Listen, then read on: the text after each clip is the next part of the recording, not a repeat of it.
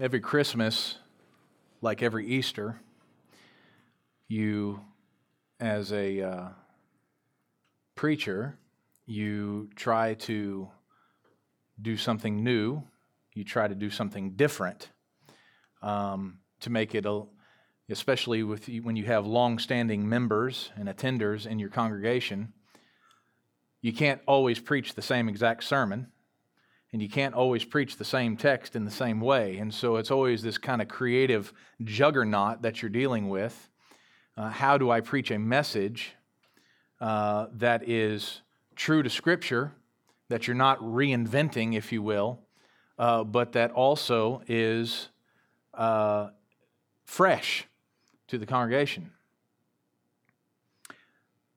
And the reality is, is that the scripture never changes. That God never changes. The story never changes. And the truth of what he has accomplished for us never changes.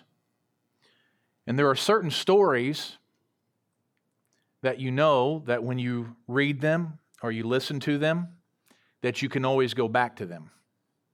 You can always go back to them, and you can always be reminded of why you like the story, of why that particular story has made such an impact on you. And I can name several.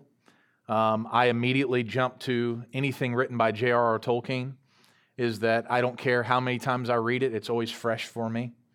I can go back to uh, several different stories and authors. You can go to different movies. Every one of us have that particular movie that every time it comes on, you're going to watch it, right? Every time. For me, when Elf comes on, I'm watching it every time. When Quigley Down Under came on Netflix, was like I was reborn. And since it's Christmas, one of the greatest Christmas movies ever made, Die Hard.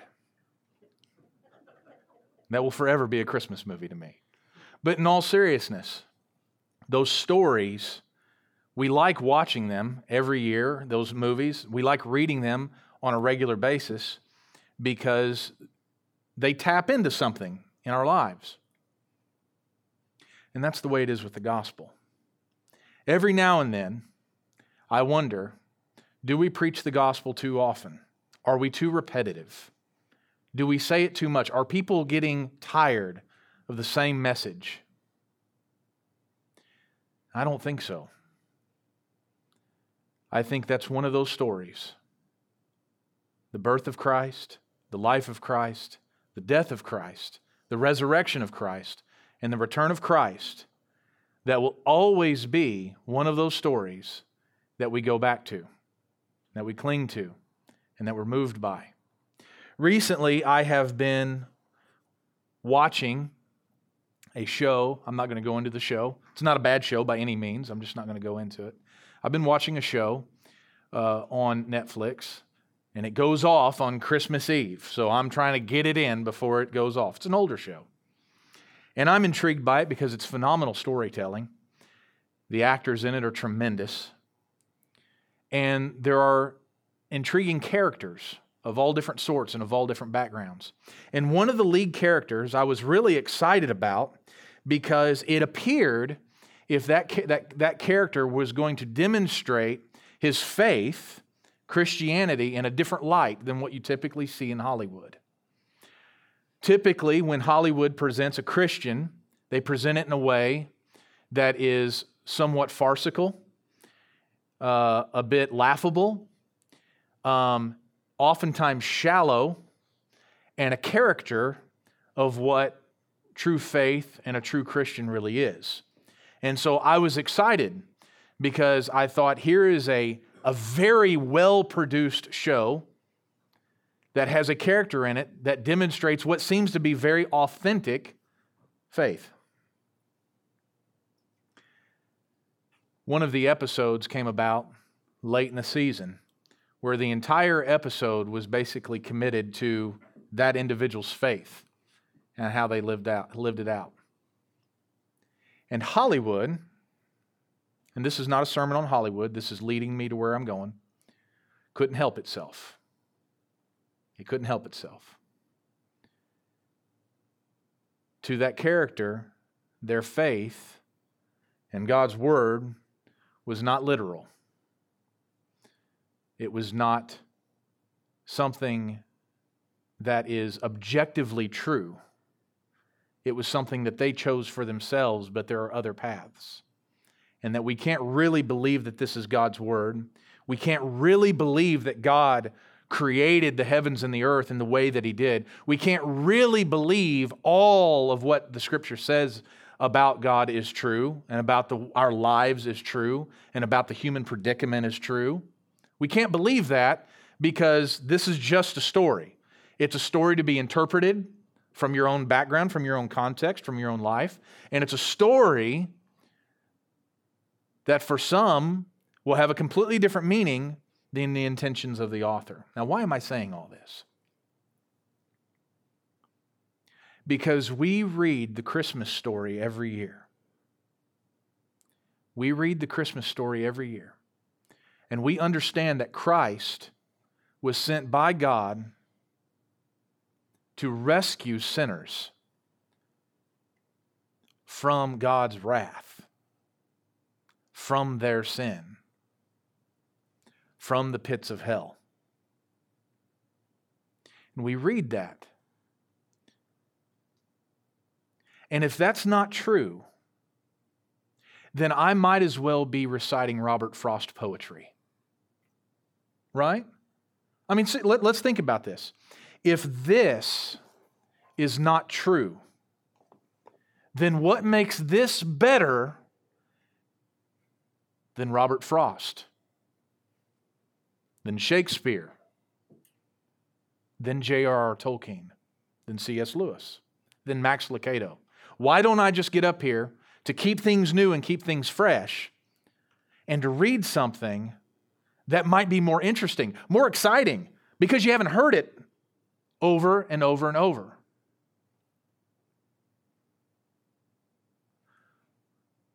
But this is true. This is true. It is not fiction, but it is a narrative of how God, out of his abundance of love for us, and after and because of a great jealousy that he has for his own glory, sent his son as a lowly babe in a manger, humble, meek, mild, all the different adjectives you want to say, because we have demonstrated over and over and over again that we could not save ourselves. We could not do it. And therefore, God stepped down, humiliated himself, if you will, to become us, and gave his life for us. And that's why I will never stop preaching the gospel, preaching the birth of Christ preaching the resurrection of Christ. And it may be the same story over and over, and I might throw a different spin on it just to make it a little bit fresh. But the reality of this is this the reality of that is this. We dare not forget, we dare not forget that these stories are true. These stories are true. I love J.R.R. Tolkien. I love C.S. Lewis. It has the power to create imagination and cause us to think differently about life, cause us to get excited about life. We've been motivated by things, haven't we, before? You've read something or you've watched something, you're like, I'm motivated by that. And it causes us to gear up and set out, right? And do and, and maybe even live differently. But it does not have the power to change hearts. And the other thing that's important for you to realize is that the only one who can save is God. I can preach the gospel until I'm blue in the face. I can preach it. I could dance while I preach it. You don't want to see that, but I could do it. I, I can't save you.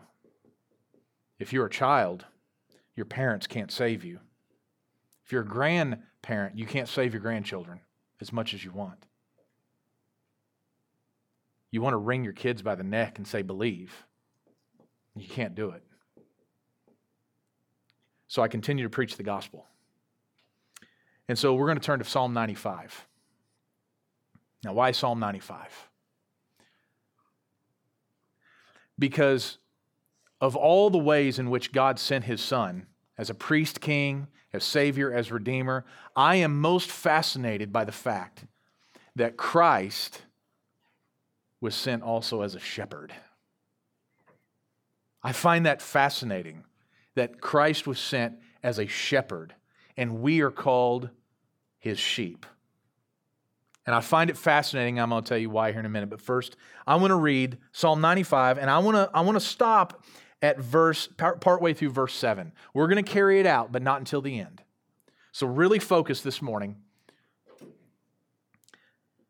Psalm 95 reads this way Come, let's shout joyfully to the Lord, shout triumphantly to the rock of our salvation.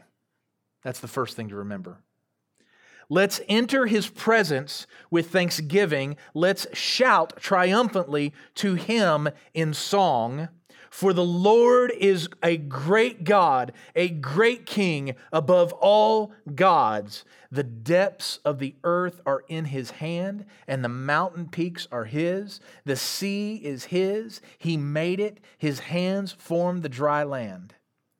Come, let us worship and bow down. Let us kneel before the Lord our Maker.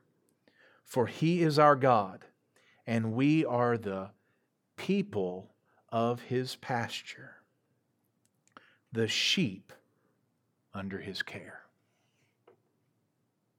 Can we pray together?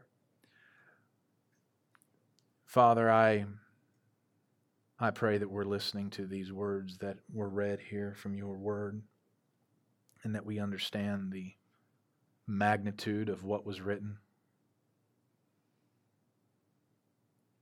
Father, I pray that we can rejoice as the psalmist here rejoices, and for all these reasons. Lord, we love you. And It's in Christ's name we pray. Amen. I just want to walk through this text real quick, and then I'm going to connect it to Luke chapter 2. Uh, and we're going to move fairly quickly through this, so kind of, you know, hold on. Here we go. The first thing I will say is this is that when he when the psalmist here writes come let us shout joyfully to the lord and you might even uh, su- substitute in there lord yahweh or yahweh shout triumphantly the first question is this why are we shouting triumphantly in the first place? What gives us the energy and the motivation to shout triumphantly to this god? And the first is this is because he is the what? Rock of our salvation. He is the rock of our salvation. We give praise we exalt the Lord because He is the rock of our salvation. If you are saved this morning, then you have reason to rejoice. You have reason to praise. Now, if you're not saved this morning, then there's really no reason to rejoice except for the fact that you're alive, right? I mean, you're alive. He could strike you down at any moment, any moment. So there's still reason to rejoice. But if you're saved, there's reason to j- rejoice triumphantly, that we are triumphant. Remember what Paul says we are more than conquerors, right? We can be triumphant in our rejoicing. So come, let us shout joyfully to the Lord, shout triumphantly to the rock of our salvation. How often do we gather in worship, and when we are shouting and when we're singing, when we're praising God, we look like this. Shout to the Lord, all the earth, let us sing. Now, partly is because we've heard that song a million times, right? But the truth is, that's how we, that's sometimes how we come before the Lord, right? Now, I don't think that we need to be stripping off our clothes and dancing around in circles, right? But there should be some energy when we sing and when we shout and when we fellowship with one another. We are children of the King. Verse 2 Let us enter his presence with thanksgiving. Hey, did you read that? Did you see that? Let us enter his presence. I'm going to tie it right back to Jesus right now. How in the world can we, as sinners, enter into the presence of God? How? Because of Christ. Because God saw fit to send Jesus as a babe to make a way for us. And so we can come into the presence of God as Christ as our mediator. Let's shout how? Triumphantly to him in song. Again, in victory, in celebration, we shout to the Lord. Verse 3 For the Lord is a great God, a great King above all gods. I love how the psalmist says that we are going to shout joyfully, not just because you are the rock of our salvation, but because you are a great God, a great King, and you are above all other gods. Why is our God above all other gods? Because all other gods are impotent, they have no power, they have absolutely no authority. Why? Because they don't exist. They're made of rocks and wood and marble. In today's world, they're made of amusement and entertainment. They're made of jobs and power and bank accounts, spouses and children, Netflix, UK basketball. Toya's not here, so we won't mention U of L, but she'll be watching this. Oh, but there's Christy. Sorry. UK's not playing real well right now, anyway. But you get the idea, right? All of those other things that we put before, before God are impotent in comparison to the Lord our God, our Maker. And I love verse 4 and on. He says, the psalmist says, The depths of the earth are in his hands. Think of that. The depths of the earth. As deep as you can go, places where we've never been, places where we can only theorize, right? We can only theorize what the center of the earth looks like. We can only theorize what places of the ocean look like. It's crazy how, how little of the ocean we actually know. It's like, some, it's like some minuscule percentage of what we actually know of what's in the ocean. But who has that in his hands? God. God knows every inch of it. God knows every inch of the ocean. Why? Because he built it. He built it, he formed it, he created it with a word with a word. And he didn't like pull together this hydrogen and oxygen together that was pre existent. No, he creates the hydrogen and the oxygen, puts them together, and places them in this place that is so extravagant that we can only know a percentage or so of what's actually there, but he knows it intimately. The depths of the earth are in his hand, and the mountain peaks are his. That highest mountain that we like to celebrate, Mount Everest, K2, Mount St. Helens, pick them. They're His. Every one of them, they're His. They're all His. He owns them, He forms them, He creates them. They are His. The sea is His, He made it. His hands formed the dry land. Recently, we're finishing up our semester right now, and I'm teaching a biology course. And um, I'll be teaching another one in the spring. And in this biology course, the last section, or the second to last section, is on evolution. And uh, that's always an entertaining section for me to teach. Uh, because I tell all the students at the very beginning, I have a little introduction as we begin the class, and I tell them I'm a pastor. And, uh, and I tell them a little bit about the church and about what I do. I want them to know who they're getting ready to be educated by. And then when we get to that section on evolution, I'm very frank with them. I said, folks, evolutionary theory is a theory. I said, now some of us will believe this and some of us won't, but one thing is absolutely true that evolution is not fact, it is theory. But it is exceptionally important for me to teach you. Whether you believe it or not, you need to understand it because you're going into a world that says evolution is absolutely objectional fact, objective fact, that it's objective truth. And you, even if you are a believer who believes that the world is 10,000 years old and that God created all things in six days and on the seventh day rested, you need to understand that the world thinks thinks you're crazy and that you need to understand what they believe. And so I teach it, and I teach it with fervor. I want them to know all the intricacies of it. So then at the end, they can say, It is absolutely crazy that you can believe that all that was created was created by chance, by random, randomness. That there is not a God in the heavens who, have just, who has such immense sovereignty and superiority and creativeness that he put all things together and thought this up and designed it in such a way. It's lunacy.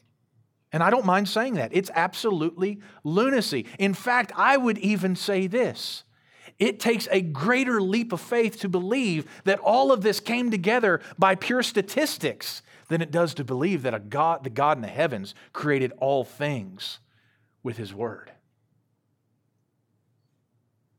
Because you better believe it, if there is a God and he is sovereign over all things, he has the power to snap his fingers and say, Let there be light. And by the way, he doesn't even have to snap his fingers. Come, let us worship and bow down. Let us kneel before the Lord our God, our Lord, the Lord our Maker. You can see me singing that hymn right there, right? All right. For he is our God. So you see that personal relationship that we have with him? For he is our God. He is our God. He's our God. That's who he is. He is our God. He is our Father. This is a proclamation, for He is our God, and we are the people of His pasture. I love this, and here's where, where we're tying it into the Christmas story is that all throughout Scripture, the Word is detailing God in so many different ways, but one of my favorites is that it details God as this shepherd and that we are His sheep that we are sheep of this pasture, that He is sovereign over us, and He is caring for us, and taking care of us, and nurturing us in every single way. He is our God, and we are the people of His pasture, the sheep under His care. That's what we are. We are sheep. Is there anything special about a sheep? Not really. Why couldn't have God called us and we are his lions. We are his bears, oh my. Right? Why couldn't he have done that? I mean, God is still God and we're still created being. He could have just said, You're our, I don't know, think of something. You know, our lizard king. I don't know. I have no idea, okay? I have no idea. Now I just went to the office on that one, so that another illusion, okay? But you get the idea, right? Is that God could have called us anything. What does he do? He calls us sheep. Why? Because that's the power that we have. We're sheep. We are sheep. But you know what? I'm okay with that. I'm okay with being a sheep if God is our shepherd. If God is our shepherd. And so then we tie back to the Christmas story. It says that these angels come, and who do they come for come to first? They come to the shepherds, right? They come to the shepherds. Now, most commonly, when this passage is preached, all right, and it's true, there's nothing wrong with it, it they, it's preached in this way. In fact, I've done it. It's the fact that God has come to the shepherds by way of the angels to proclaim, first off, to them that this Christ is going to be born, right? And why does he come to the shepherds first? Because the shepherds are the outcasts of society. They are. They were squirrely guys, all right? They were dirty. They smelled. All right? In fact, that's one of the most uh, amazing things of the fact that God chose David, who was what? A shepherd, right? Here's this little guy out there, and he's a shepherd. He's the least of all of his brothers, the least of the population, but God chose who? David to be the king of the people, right? And now you have these shepherds that are out in the field, and the angels come, and there is this momentous moment, all right, where the angels and all the hosts of heaven are singing praises to God. Why? Because this one baby is being born. This baby is being born. They come to the shepherds, to these outcasts. And what do the shepherds do? We got to go check this out. Now, that's the way this is often preached, right? And it's correct that God came to the outcasts, right? God came to the outcasts. Because here's the truth we are all outcasts. We are all outcasts. The world wants you to believe that there is something uh, endearing about us that makes us amazing and that makes us uh, somehow uh, special And it's not the fact that we've been created in the image of God. It's the fact that we have some sort of innate value of just being human, right? Now, they are right. It's true. It's true, but they don't pin it on the fact that we are created in the image of God, right? The truth is is that God created us. He created us in our image, but when we fell, we all became what? Outcasts. We were kicked out of the garden, out of his presence, right? But praise God, we can sing triumphantly. Why? In the presence of God because Jesus has allowed us back in, right? So we're outcasts. That's the way that's typically preached. Here's the way I want to preach it this morning. I think it's interesting that God sent his son and that Christ would be what? A shepherd. Because Jesus was an outcast. Jesus was an outcast. He was an outcast in his family, he was an outcast in his town, he was an outcast amongst the religious elite. He was an outcast. But he was an outcast not because of sin, but because of his lack of sin and the message that he was bringing. Folks, I don't want to be an outcast because of my sin, but I am perfectly fine living as an outcast if it's because of the gospel that I preach. I'm fine with that. I will wear it as a badge of honor. Throw me out of the party if it's due to the fact that I won't keep my mouth shut about Jesus. I'm okay with that. If I'm not the most popular kid in town because I love Christ and I want to be like Christ and I want to model Christ, fine. Kick me out of the party, kick me out of the fraternity. That's perfectly fine. I'm okay with being an outcast. Just don't make me an outcast of Christ. God sends his son, and he's a shepherd. And this is the beautiful thing about Christ is that Christ chases down the outcast. Catch that. You know, oftentimes we will say, we will see somebody kind of lingering on the uh, on the outskirts, the fringe, if you will, right? And they just, you know, the, the, the individual that just kind of drives you nuts because as much as you try to help them, uh, and you try, they, they always kind of go back to the same mess, right? Right? And so at some point we're just like, I'm just fed up. I'm just, I'm just done with that, right? Folks, that is the one sheep out of a hundred that Christ went and chased down. Remember, he left the 99, right? And he went after that one. We are that one. You are not part of the 99. You are the one that was the outcast, that ran out, that was on the fringe, that was rejecting. And what does God do? He sends Christ to rescue you from yourself and from his own wrath. That is the shepherd who is also king. So Christ was rejected, he was cast out, why? Because of the message that he preached. And so here's where I want to wind this down and bring it into the gospel focus here, okay? And it's this don't reject the message of Christ. Because if heaven is real, then so is hell. At the end of Psalm 95, it says this Today, if you hear his voice, do not harden your hearts as at as at Meribah, as on that day at Massah in the wilderness, where your ancestors tested me. They tried me, though they had seen what I did. For 40 years I was disgusted with that generation. I said, They are a people whose hearts go astray. They do not know my ways. So I swore in my anger, They will not enter my rest. So, what is the psalmist saying here?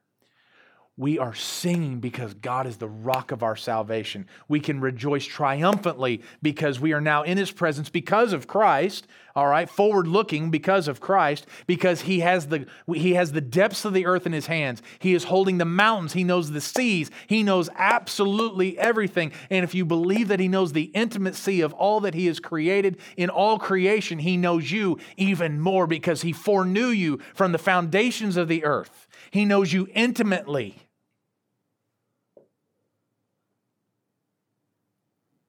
He knows you intimately, and He is calling us through the gospel message that is preached. He is calling us through the power of the Holy Spirit, and He's saying, Come, come, Come and repent and believe in the name of Jesus. Come and believe in the gospel. Come and believe that you cannot save yourself. Come and believe that this world has nothing to offer you that compares to what I have to offer you. Come and do not sacrifice temporary riches for an eternal weight of glory. Come and rejoice. Come and follow as sheep to the shepherd who is Christ.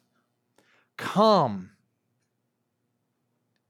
Do not harden your hearts. The people in the wilderness, what did they do?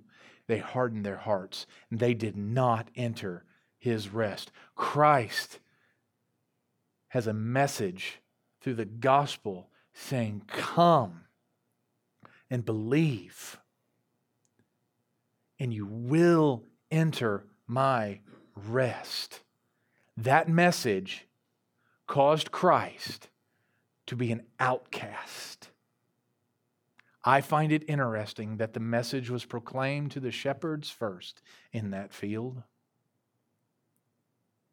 At the birth of Christ, not so much because they were outcasts, but because Christ was going to be an outcast, because of that message that is paramount for our salvation. So this morning, this is what I want to tell you believe the word of that shepherd king. Believe the fact that God created the heavens and the earth. Believe the fact that He created you too. Believe the fact that He loves you, that He wants what's best for you, that He cares for you, that He desires that you would come to know salvation. Believe the fact that God's wrath is real. Believe the fact that God's love is greater still. Believe the fact that Christ is here, that Christ reigns, that Christ die, but victoriously, triumphantly rose from the grave and now sits with the Father, mediating on our behalf. And because of that, we can come into the presence of the Father without fear, without terror, but with reverence and triumphant. Believe that. You cannot save anyone. I cannot save anyone. But the gospel that is preached has the power to save. Believe it.